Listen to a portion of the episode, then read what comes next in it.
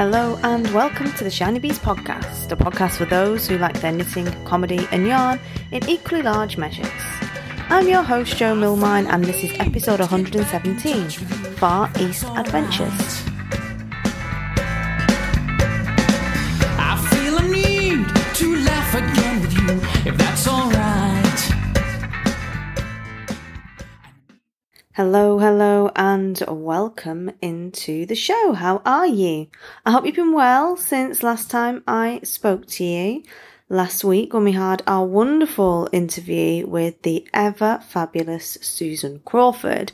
If you haven't checked that out yet, I heartily recommend that you do go back and listen to 116. It was a great chat we had about a vintage Shetland project and some cool stories.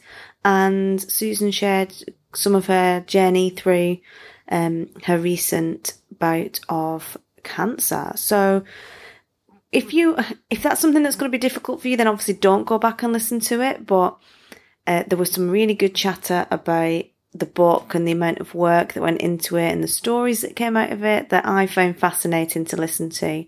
And I know you will too. So do go ahead and go back and check that out. In today's episode, uh, it's going to be quite a chilled one, just a bit of a more of a catch up, really, of what's what's been going on. Chez Shiny. I've got some follow up from uh, the Yarn Snob episode and some comments and thoughts and potential names for those other three places on the list to share with you. And we'll just be enjoying a little bit of knitting chatter. So get yourself a drink, get your knitting, and we will crack on with the show.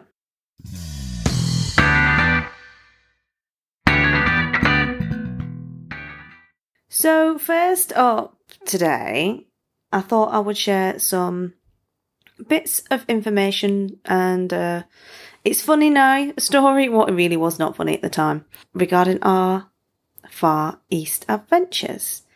As you will know if you're watching my Insta stories in particular, I don't put a lot of pictures on my actual grid, but I do put quite a few just snippets that I see and funny things that I like. In particular, I like Chinglish signs. I really love the translations on, on signs. It makes me giggle. I think it's amazing. So I've got a little collection of Chinglish signage going on in my highlights as well, but I tend to just put a lot of the pictures on my stories and and as you will know if you're watching that, I'm spending the summer in the Far East in China at the moment. So quite interesting.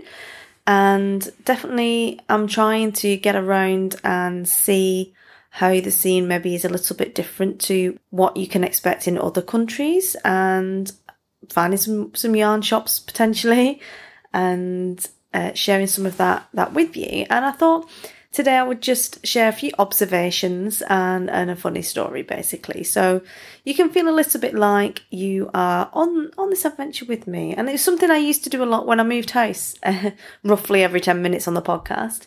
I would share some details of the place that I'd moved to and a bit of um, background. And I'll just share some kind of things you might not know about China to start with. So, the first and most confusing thing for me is small children urinating in the streets. Now, granted, with the population the size that China has, it's kind of a good thing they're not all wearing disposable nappies because that would be a landfill nightmare. But they they don't wear nappies at all. In fact, what they have are these little custom shorts.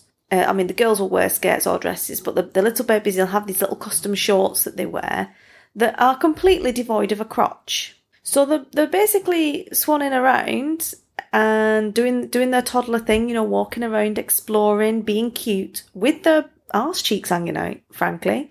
And whenever they want a wee or whatever, they just kind of squat down and do it. Which, I mean, it's not something we do in the UK. Urinating in public places is generally frowned upon. I think it might be a criminal offence, I don't know. But it's not, not something we really do, but they definitely are into it in a big way here, especially with the kids. And like I say, it's a little bit more environmentally friendly. And I mean, there's not that many issues with it, theoretically, if it rains enough, I guess. But um, where it does get a little bit problematic is, is when they decide to do it indoors. That's, that's a bit bit more of a problem. So you do tend to find little kind of poo um, marks and, and wee marks, and the cleaners will just come along and put sand on it and then sweep it up and take it away. It's very, very odd. And mostly like kind of amusing that they've all got the bum cheeks hanging out. So that's that's one of the the very strange things that has struck me thus far in China is the actual adaptation of baby and toddler wear to facilitate public urination. So it's a little bit different. A little bit different. Um, the next thing is population density. We are in a different place to where we were last year, and we're in on the edge, on the outskirts of a big city, and they do love a good skyscraper here. They really do. All the building we live in has got 32 floors. We're only on the seventh floor, so we're quite low down, still very high up for me. And there are row after row after row of high rise buildings. And I don't know if they are all full because I look at the lights at night to see how full they are. And I don't know if they are all full. But they do love to build almost like a little housing estate of high rise. But if we're in the UK, we'd have like five or six matching ones and then no more around it. These are like 25 matching buildings in one kind of block, and then the next block will have a lot. So everywhere you you look is a little bit dystopian future. It reminds me of that that kind of kind of futurism film. and obviously, when you've got population the size that they have here, it does present some kind of planning challenges and services challenges, and you know public transport, mass transport challenges. So also outside my window, they're busy building what I've termed the Mancunian way and if you're familiar with the Mancunian Way in Manchester, it is a raised road that runs right through the middle of Manchester, and the other roads cross underneath. Now, in China, when they run out of space on the road, they just kind of build a double decker road and build another motorway above it. And that, that's what they're busy doing outside my window with the Mancunian Way, as it's been now dubbed. There's got to be some kind of Mancunian Chinese spin on this somewhere, but it's very interesting watching them all welding and stuff when they're um, busy building this road. It will kind of feel like the Mancunian way is in my bedroom when it's finished, I think. But interesting in terms of how do you transport this many people around and how do you deal with uh, demands for power, for, for gas, for water, for everything, really. It's very interesting to me as a geographer of course. The other interesting thing that I've found is how much they like to sleep here. And when when I say sleep, I mean everything kind of stops at a certain time in the afternoon. In in a similar way to the you know in Spain where everyone has a little siesta, uh, but mostly in Spain like they close the shops and they go home. Uh, here, they just go to sleep where they are. So you'll see lots of um, grannies with with babies because all the grandparents seem to do the childcare as well. Um, but they will just sit with the little toddlers whilst they nap, hold them whilst they nap. So they must have like arms of steel. But the grown ups also are amazing sleepers. So you'll go in Starbucks and there'll be people who've come in Starbucks to sit down in the aircon. They've not even bought a Starbucks. No intention of drinking coffee come in for a nap. So they just come in and sit down and, and fully just go to sleep on, on the little couches and stuff, not bothered. In a coffee shop, which is kind of ironic because coffee surely is the opposite of sleep. What's even funnier is when if you go to IKEA over nap time. Now, in Britain, in, in IKEA, we go in and we test the bed, right? We have a little lie in it, we have a little wriggle around and we kind of theatrically bounce off the bed and, and try it on every angle. We go, yeah, that'll do. I'll, I'll go to the picking area. I'll go pick my bed. I'll fold the mattress in half to get it in my impossibly small car that I've given no consideration to how I'm going to get this thing home. And I'll go home and I'll, I'll put, put my bed mattress on my bed at home and I'll, I'll sleep at home. Not in China. No. They go to IKEA and they, they take testing the beds very seriously. So seriously, in fact, that they just go to sleep on the bed. So it's nap time, nap time in China every day, and they, they literally go into IKEA and lie down on the bed and go to sleep. It's amazing. Talk about using things for the actual purpose. You know, no showroom here. I'm not going to show you. the bed. No, no, I'm going to test the bed. I'm going to test drive it properly and fully by going to, to sleep on it for an hour in the afternoon and then seeing what I think, which is pretty amazing. I find it really, really funny. So I'm enjoying all of the different um, bits of culture and the interesting ways that people do things here and um, just how it makes your brain work a bit differently when, when you see how other people do things and their points of view and the way things have developed in, in a different country is pretty cool. So the other, the one other thing that um, you again it's, it's not it's not it's just an observation. It doesn't bother me that much but it bothers some people. And it is um it's fully it's a disease. Like it not a disease. It's a condition. It's a condition that you can have. Aversion to mouth noises. So here everyone like chomps their food. And obviously if you're british then you've been taught you know not to eat with your mouth, mouth open and not to speak when you're eating and all that kind of stuff. That's how we do it. Well here if you don't kind of go and sound like you're enjoying it, then they're going to think you hate their food, and that's really bad. They obviously they want to see you enjoying the food, so you have to be a little bit theatrical with with the noises so that they know you're enjoying the food. Which is fine. Like I say, I'd rather not hear it, but it don't bother me that much. But there are people who it is a full on thing, an aversion to that kind of mouth noise. So, quite interesting culturally to see how different things can be when everyone is, you know, everyone's a human at the end of the day, but how things develop completely differently. So you can go here and you can see how they do things. So I'm interested to find out. I'm really interested to find out in terms of the knitting how things are similar and how things are different. So um, I've got a few kind of pins dropped around the city for places that I'm going to go and have a look at.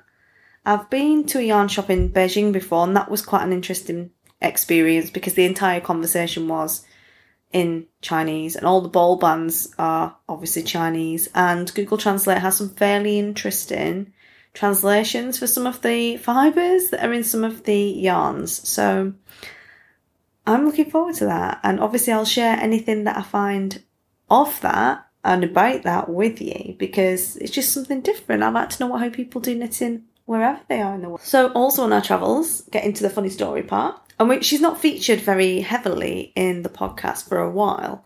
And sometimes I forget some of the things that have happened that I've recorded forever and put out into the internet for everyone to hear about, about my terrible parenting skills. And today is no exception to that. So the other weekend we went to Qingdao, which is the place where they first started making Tsingtao beer, which is the Chinese beer you can get in, in the UK, get it everywhere. Uh, it's quite strong in the UK, it's about 5%, and it doesn't seem to be as strong here. But um, my sources tell me, and I kind of tested this from some terrible headaches I've had recently, that they actually put formaldehyde in beer here to um, to clear it and to preserve it for longer. So, and apparently that's what causes the bad headaches, which I didn't know.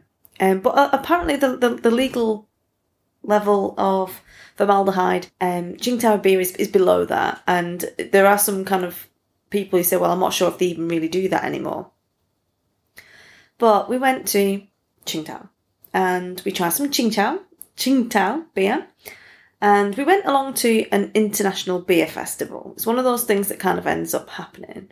And it was like a big fair. So they had a big fairground, they had some beer tents, they had some uh, cheesy Chinese kind of Europoppy type uh, singers and dancers, lots of lights and a foam party and all kinds of stuff. It was like a proper fairgroundy atmosphere with some beer tents of various beer purveyors. And we went as a big group with our friends. And at a certain point up the kind of promenade, we decided we would quite like some Korean noodles now. So my husband gets in the queue for the Korean noodles, and I carried on walking with the kiddies. And then we met our friends who would, some other friends who would come to meet us. So we all stopped and started to talk. Now, about 10 minutes later, when he turned up with the noodles that he'd been waiting for, it became apparent that Her Britannic Majesty was not indeed in the group of people at all. And I looked around and I couldn't see her anywhere. And it was starting to get dark. So normally it's quite easy to spot her because she's the only blonde child within a mile. So it's quite easy to spot her and the other kids because they're, they're everybody else is Chinese. And I couldn't see her anywhere. And this is an international beer festival, and there's like 10 tents and a massive fairground, and it's over the size of like probably Wembley Stadium. It was massive. And then all of the things that I've ever seen on Facebook about child abduction starts running through my head. I'm like, Millie, we need to get this place locked down. And he's like, oh, give over. Like, you can't get a place like this locked down. And I said, really? Watch this. And as he stood there, I saw a marching troop of riot police.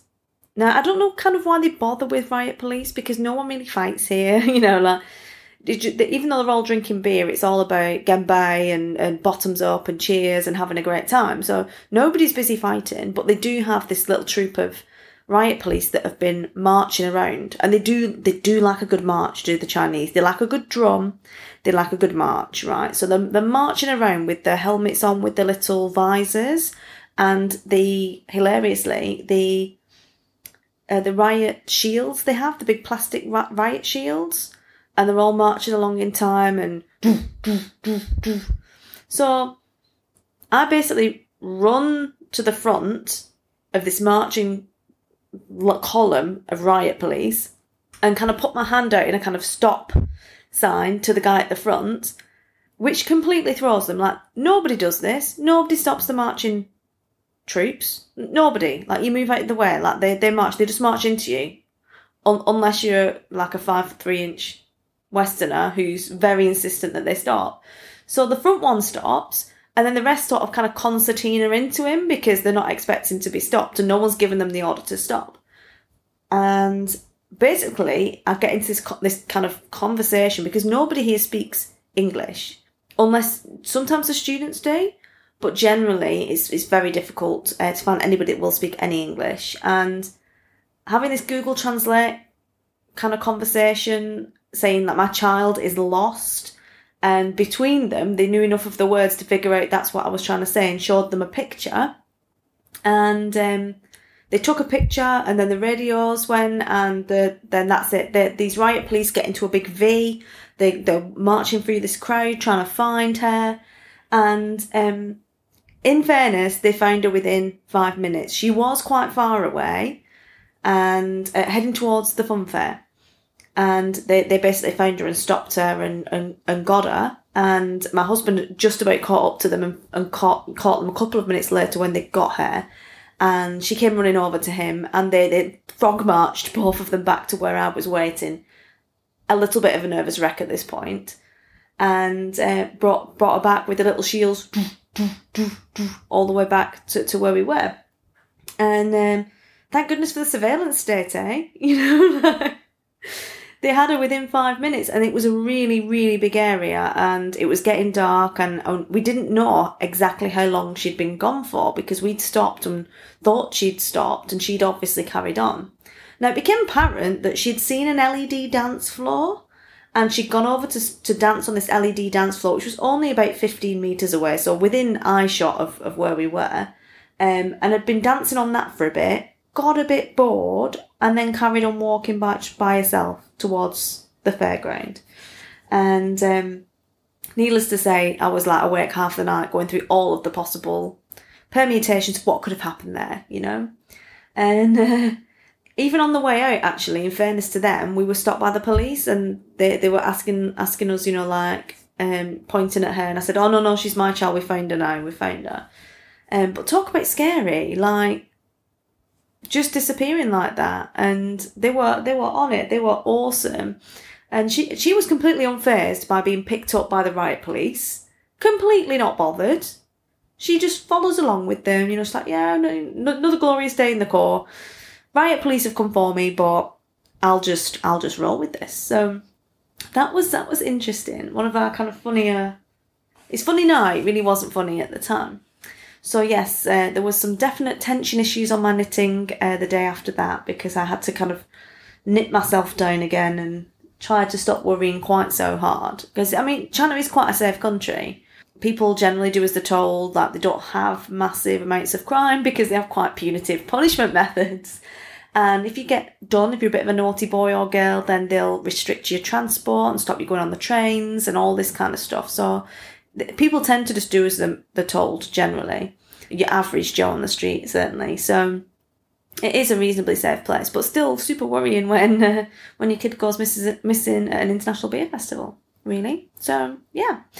So that's what we've been up to so far over here. A little bit travel journally and not so much knittingy. But I just thought I'd you know I'll let you catch up with where we're up to and give you some kind of background as to why there's all of a sudden quite a lot of Asian influence on my Instagram stories. So if you've been, if you've been to China and you know some good yarn shops, or you have any contacts of anyone who does know some, or you just want to share your funny stories of China, do get in touch with me.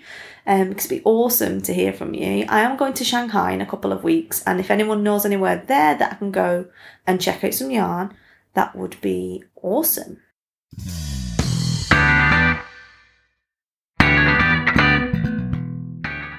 So now we're going to go on to the yarn snobbery. A few weeks ago, episode 114, I think it was, I was having a very, very tongue in cheek look at yarn snobbery and how it manifests and the different types of, of yarn snob and uh, just reread my, my show notes for that. They were quite funny. Sometimes I'm funny.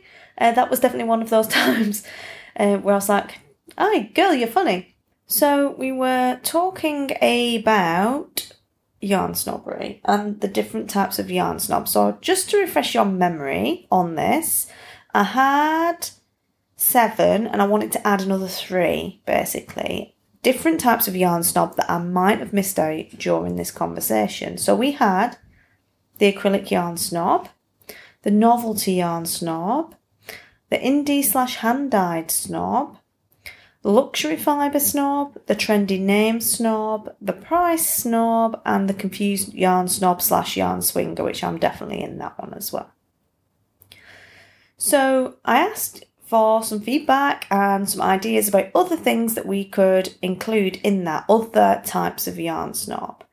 And I got some really good comments, some of which I'm going to share with you now, and we can kind of together come up with a way of um, getting the shortlist down and getting our 10 types of yarn snob. So Judy said that there's the heritage breed yarn snob, the organic yarn snob, and the naturally dyed yarn snob. Combine them and you have the organically, naturally dyed, organically raised heritage breed yarn snob. And then, throw, throwing a grenade in there, she talks about knitting needle snobs which is um, interesting because there's definitely like levels of knitting needles as well. Definite preferences to be had when it comes to knitting needles. And maybe that's a conversation for another episode. But she also prompted Bronna to join in and give some thoughts as well. So she said, I had avoided falling into any of the yarn snob categories, but Judy raises the issue of needle snobs. It's not that I refuse to knit on anything but carbon fibre, but there are definitely needle types and brands I prefer, and I will spend a bit extra to have those. Then again, as a designer who makes quite a lot of her own samples, good tools are important. Which that is really a thing. I think if you're going to be working on something for hours and hours, then definitely get the right kit for the job. Otherwise, you can find that you are sitting funny, that you're getting tension in your back and your arms, your posture's bad, that makes your breathing bad. Like, it's a serious business, this knitting lark. And um, making sure that you have the right kit so you can knit in a very ergonomic way is super important. Maybe that is another podcast episode for you as well. Um, So she said she uses Knit Pros. She loves interchangeable Symfonies and she uses Zing DPNs.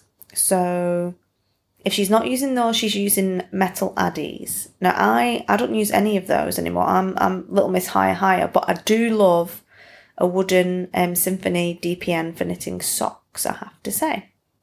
Now, Catherine said she's with me in the Confused Yarn Snob group. Thank you.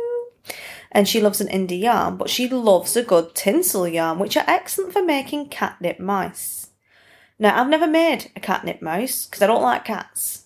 So I've never had a, a, a cat. Uh, I've certainly never knitted for a cat. Um, but I can see my mother in law doing something like that. Really, she's a bit more of a cat person. But yeah, who knew catnip mice? And there were patterns for it as well. Maybe I should go look them up on Ravelry. Um, but she also believes there's a place and a knitter, crocheter, crafter for every type of yarn. She said, I'm not sure if there's also an ethical yarn snob, someone who will only use a particular yarn, e.g., plant based due to ethics, like um, if you're vegan, for instance, which is cool. And ethical yarn snob, I think, could definitely be in there, but it, it I said, I, I really feel like you would want to be ethical if you knew, like, you would not go, I really you know, where, dear shopkeeper, where is your selection of cruelty yarns? Like, you would never do that. Obviously, you want. There are some people who take it quite far in terms of really digging into how these animals have been treated or refuse to use it at all because it's an animal product. And there are people in the middle who, if, if the information is there, they would make the choice to have the non cruelty yarn, but they don't necessarily go out of the way to find that out. And then you've got the ones but I mean, you'd have to be a little bit sadistic to be like, I want this this animal to have suffered for this yarn. You'd have to be a bit weird, I think, to be in that camp, pouring it out there. Um, so yeah, that was quite interesting.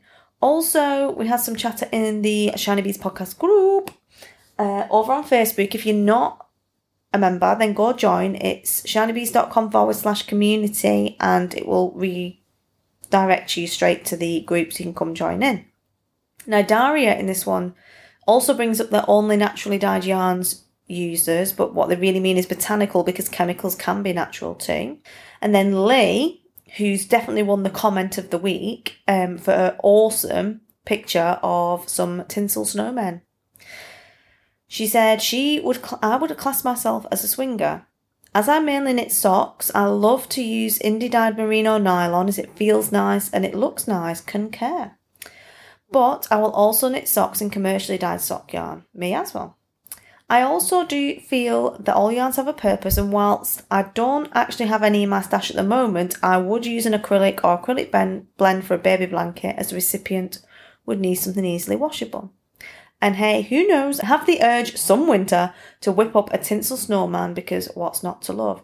There's nothing not to love. Look at their little happy tinsely faces. They're very happy.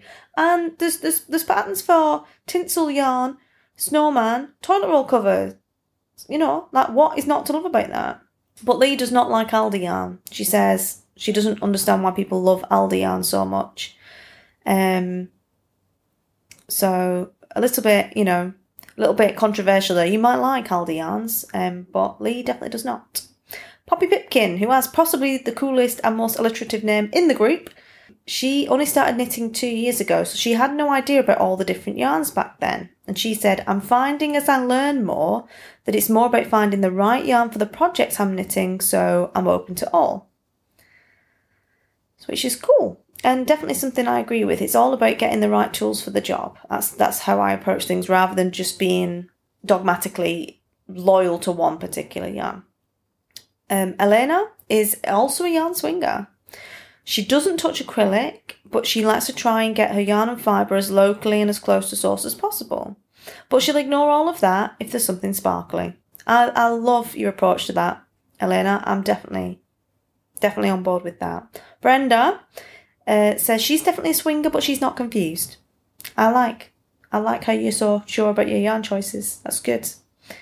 And Nicola said you missed. I only knit with a specific origin yarn snobs. So the yarn must ori- orig- originate. The yarn must originate from a specific valley like Champagne and be hand shorn and woven by an army of magical local pixies. I want some of that, Nicola. Give me a link. I want some of that. Champagne. Champagne yarn. And Jean said she would be a Great Britain yarn snob. She's been doing a lot of Fair Isle colour work and she likes to use real Shetland wool. She lives in California and usually has to order online. So different. I mean, quite often people want to be a local yarn snob and just have local yarn, but Jean's actually taking it the other way and saying, well, I want the right yarn that would go with that kind of pattern, even though that isn't necessarily local to me, which is pretty cool. It's pretty cool. Now, the other thing I would encourage you, if you've enjoyed the Yarn Snobbery chatter, to go and have a look at is Anna Elliott's blog post. The episode prompted some thoughts uh, from Anna on this, and I really liked her um, approach to this and really thoughtful. She um, has written a blog post about it and she references the podcast episode in that, but she talks um, in a lot more kind of not super serious, but she, she she's really thoughtful about the way she's approached this idea of yarn snobbery and um, using wool and how it how it's inclusive or exclusive, which I'd never really thought of. It was a very tongue in cheek episode from me because I, I do like to just do something that's a little bit fun and see what people think and get people chatting. But she's been taken a very thoughtful view of it and talked about how, how inclusive or exclusive knitting can be based on the yarn. So I would definitely encourage you to go and have a look at that. Um, but to, to wrap up her uh, blog post on it, she says, maybe we shouldn't need to know why because it's just the yarn they use, not other yarn, just yarn. The point is they shouldn't feel excluded or ignored. Yarn is yarn, knitters are knitters. If the world needs anything, it needs more inclusion. So, she, uh, she, again, she's. I really enjoyed it because it was a very, you know, thoughtful and considered um, exploration of this subject uh, which is kind of you know quite quite different to mine. It's a little bit of a tangent off mine, but I really love it when people are prompted to go do something or think about something or talk about something or write about something as a result of something we've talked about on the podcast. Because I think content should move people um, to do something. And that might be to disagree with you. Uh, it might be to go on off on a really thoughtful tangent. It might be to say you're so right. I've been thinking that forever about speckled yarns it could be anything, but I think content should move people. And I, I'm not precious and want them to be moved in a certain way. I just think if you're going to make content, make it worthwhile content. And if it doesn't move people, then is it really a worthwhile piece of content? So that was really interesting. I'll put a link to that blog post in the show notes for you so you can go find that. And as I say, if you want to come and join in the conversation about the yarn snobs, or anything else that you hear on the podcast, you can do that in the Shiny Bees podcast community on Facebook.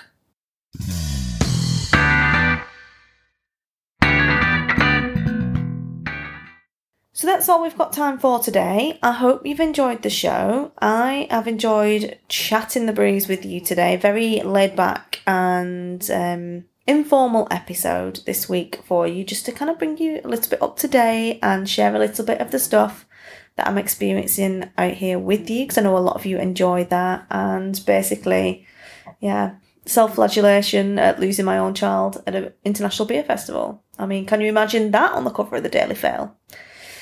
So, I will back again next week, and until then, you can find all of the links and everything else that you want um, regarding this episode and any other at shinybees.com and this is forward slash 117 for this episode. And any other episode it would be forward slash and the episode number. And you can find the show notes and the links there. So have a lovely week. Happy crafting and i will speak to you all again soon. Cheers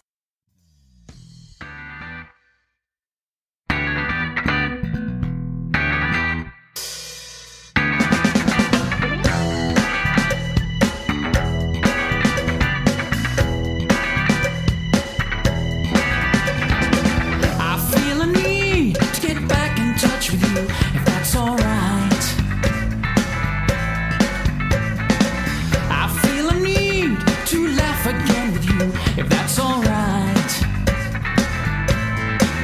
I need a drink, I need a friend, I need your help. I wanna smile again.